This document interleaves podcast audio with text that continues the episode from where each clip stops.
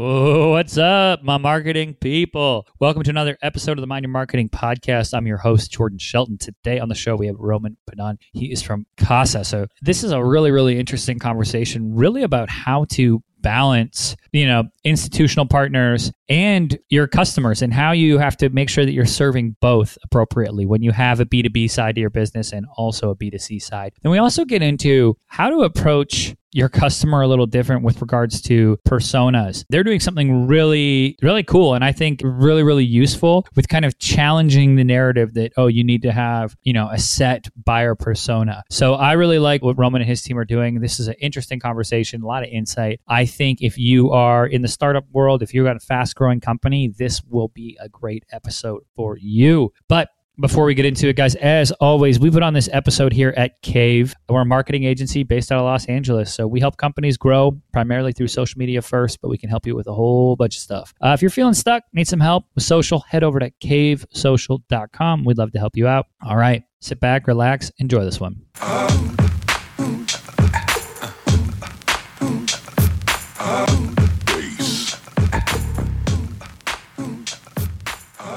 What's going on, everybody? Welcome to another episode of the show. Today, joining me is the founder and CEO at Kasa Living, Roman Pedan. Roman, how you doing? Great, pleasure to be here. Thanks for having me. I'm excited to have you on and get into all things Kasa. But before we do, let's rewind the clock a little bit. What made you start the company? What was that moment, that aha moment? And then you said, I'm going to do this. Walk me through that process. Yeah. So, you know, first, what Kasa does, we are building a global accommodations brand. We partner with some of the largest owners of apartment buildings in the world, and we help them take their vacant apartments. We furnish them, and then we sell them to travelers for any length of stay. And the goal is to build kind of the best of what Airbnb offers and what hotel offers. So, a nice place to stay with a lot of space at a reasonable price. And because we actually do the entire experience where the customer service, we do the cleaning, we do the furnishing, a much more reliable experience that you might otherwise get. So that's what we do. But I feel extraordinarily lucky to be building it. It combines kind of what I am passionate about, what I have experience in, and what I think creates value. I have a long history of loving technology. I studied computer science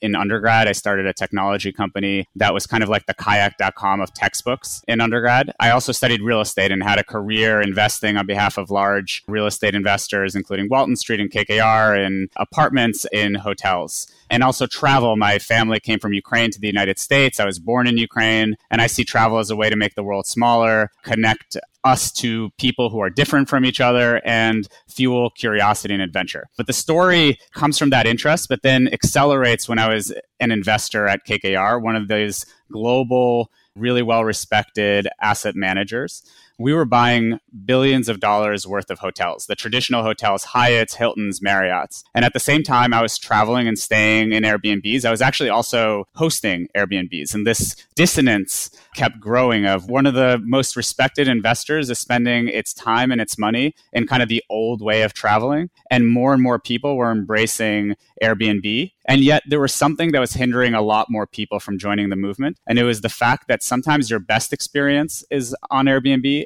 And sometimes because there are millions of different hosts, your worst experience is on, on Airbnb. And for certain trip types, you can't take the risk of having that volatility. And so I saw the opportunity to build Kasa as a way to harness the momentum and desire for a better way to travel with the combination of the reliability and confidence that a brand can deliver. I love it, that consistent experience, because I'm with you. I've had some good Airbnb times, and I've had other times when I show up and I'm like, this did not look like the pictures. Now, I love what you're doing. I love the premise of the company. Now, having this approach, right, where you partnered with these large apartment buildings. But then you also have this consumer facing brand. Walk me through, I guess, some of the challenges or what happens when somebody decides they want to throw their 21st birthday party and they're raging till three, four in the morning. How do you handle that? Both from, I guess, like, yeah, the balancing act. I'm sure that's tough.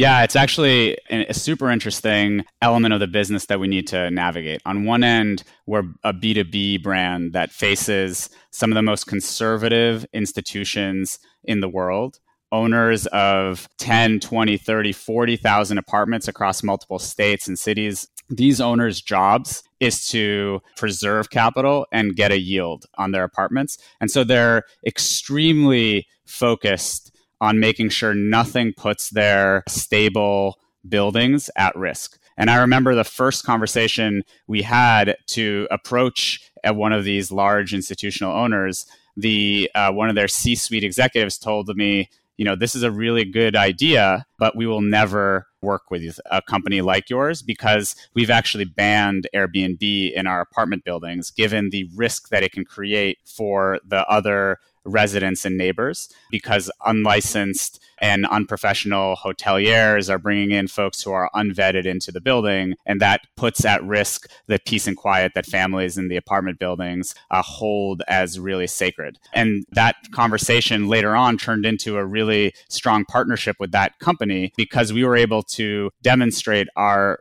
focus on trust and safety throughout our approach in delivering a great hospitality experience. And we do things like background checks that are similar to the kinds of background checks the apartment buildings run. We have decibel meters and cigarette and marijuana sensors in every unit. We do a lot of messaging around the fact that Kasa units are family friendly, are not meant to be bachelor party for bachelor parties or for birthdays. You know, what is a little unique for us versus other brands that are also consumer facing, because on the consumer side, we're building a brand that stands for reliable, well priced, and well located stays, is that though we are very customer focused and consumer focused, in certain instances, we have to make trade offs that are not necessarily customer first. So I think lots of brands say, and it's easy to, and I'd like to sit here and say that we're a consumer first company, that the guest is always right. But we actually have to take a nuanced approach and figure out the right trade off between making sure that we are working and delivering on our promises to our conservative partners on the business side and the neighbors who are non Kasa guests in the buildings while still delivering a great experience to guests. So sometimes that means if you're if you saw that, you know, we have stringent rules and we've notified you about all the steps we take to prevent bad actors in our locations and still through your 21st birthday, that we might have to ask you to leave the property. And that might lead to a bad review about the experience. But we kind of think that's okay given the balancing act that we always have to strive for, which is to make sure that we're attracting guests who know that we stand for a reliable place to stay while also making sure that the business partners know that we are working to deliver a trustworthy and safe experience, not just for our guests, but also for the neighbors who live in the buildings. And in those cases, too, I always find like reviews often tell you more about the reviewer than they do the company. Like, I can't believe they kicked me out on my 21st birthday. We only stayed up till three in the morning. Metallica wasn't on that loud. And it's like anyone else who's reading that is like, okay, that person's a wild card.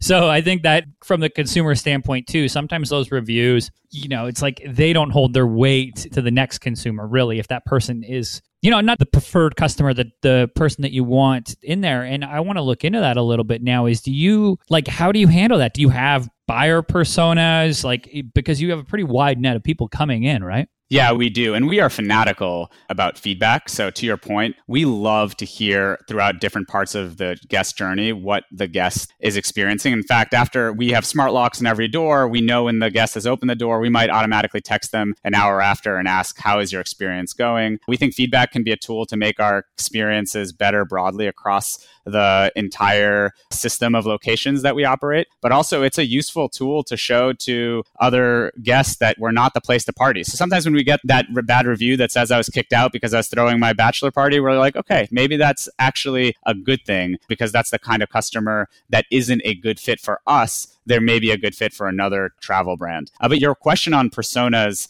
is a really interesting one. Kasa, I started Kasa while I was at Stanford. I was taking a really good class there that called Startup Garage. Uh, a lot of other companies like DoorDash were founded out of that class. And the class pushes you to think about the persona for which the problem you're working on solves an issue for. And I remember always, as I was thinking about Kasa, always struggling with that mindset or that narrowness of solely using that mindset because when we launched our first units, we had a very different guest staying with us on Monday versus the business traveler versus the guest who's staying with us over a weekend, which is maybe a more family traveler. And we needed to equip the locations for with, you know, for families. Maybe we had a pack and play, but we also needed to equip the locations so that they were a good fit for uh, dual income, no kids travelers. And so thinking about the product from a persona perspective, eh, where certain travelers are actually multiple personas depending on their trip. I personally have gone on vacations, but also go on business trips, sometimes combine them.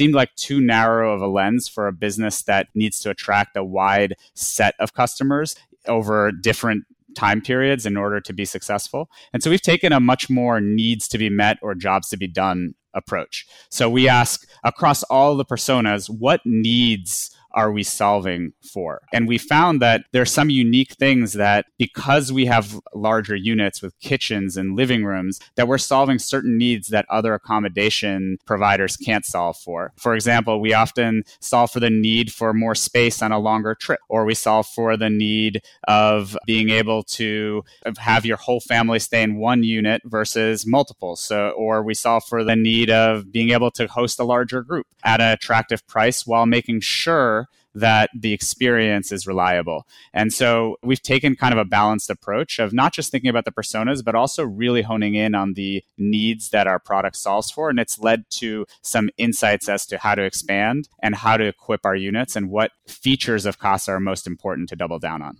I love that, right? Looking for those insights and saying, okay, if we see the needs that the customer has and then we realize that when there's a conference in town and it's a one week long conference that people want a living room and they want a kitchen and oh okay now we know we should be looking at buildings with close proximity or walkability to conference centers. And then it being able to take obviously that's like a you know a more obvious one but as you start to get into the weeds of the data there to go oh we never saw that or we never thought about that. And if we would have went and just prescribed a persona and said, we're here for the 43 year old traveler or something, right? Business traveler. And now it's like, oh no, that's that's putting it too much in a box, especially in travel where to what you said, there's so many different needs, whether it's a family, whether it's business, whether it's a combination. I do that too. If I go to a conference, my girlfriend will come down and work and stay there for a couple days. So she wants to make sure that she can walk around and there's a coffee shop close and all of those things that, you know, you start to go into, okay, does this place fit our needs? So I absolutely love that approach instead of saying, super hard pressed to personas. I mean, and I think when you do that, your personas almost start to show themselves too over, you know, over the long run. So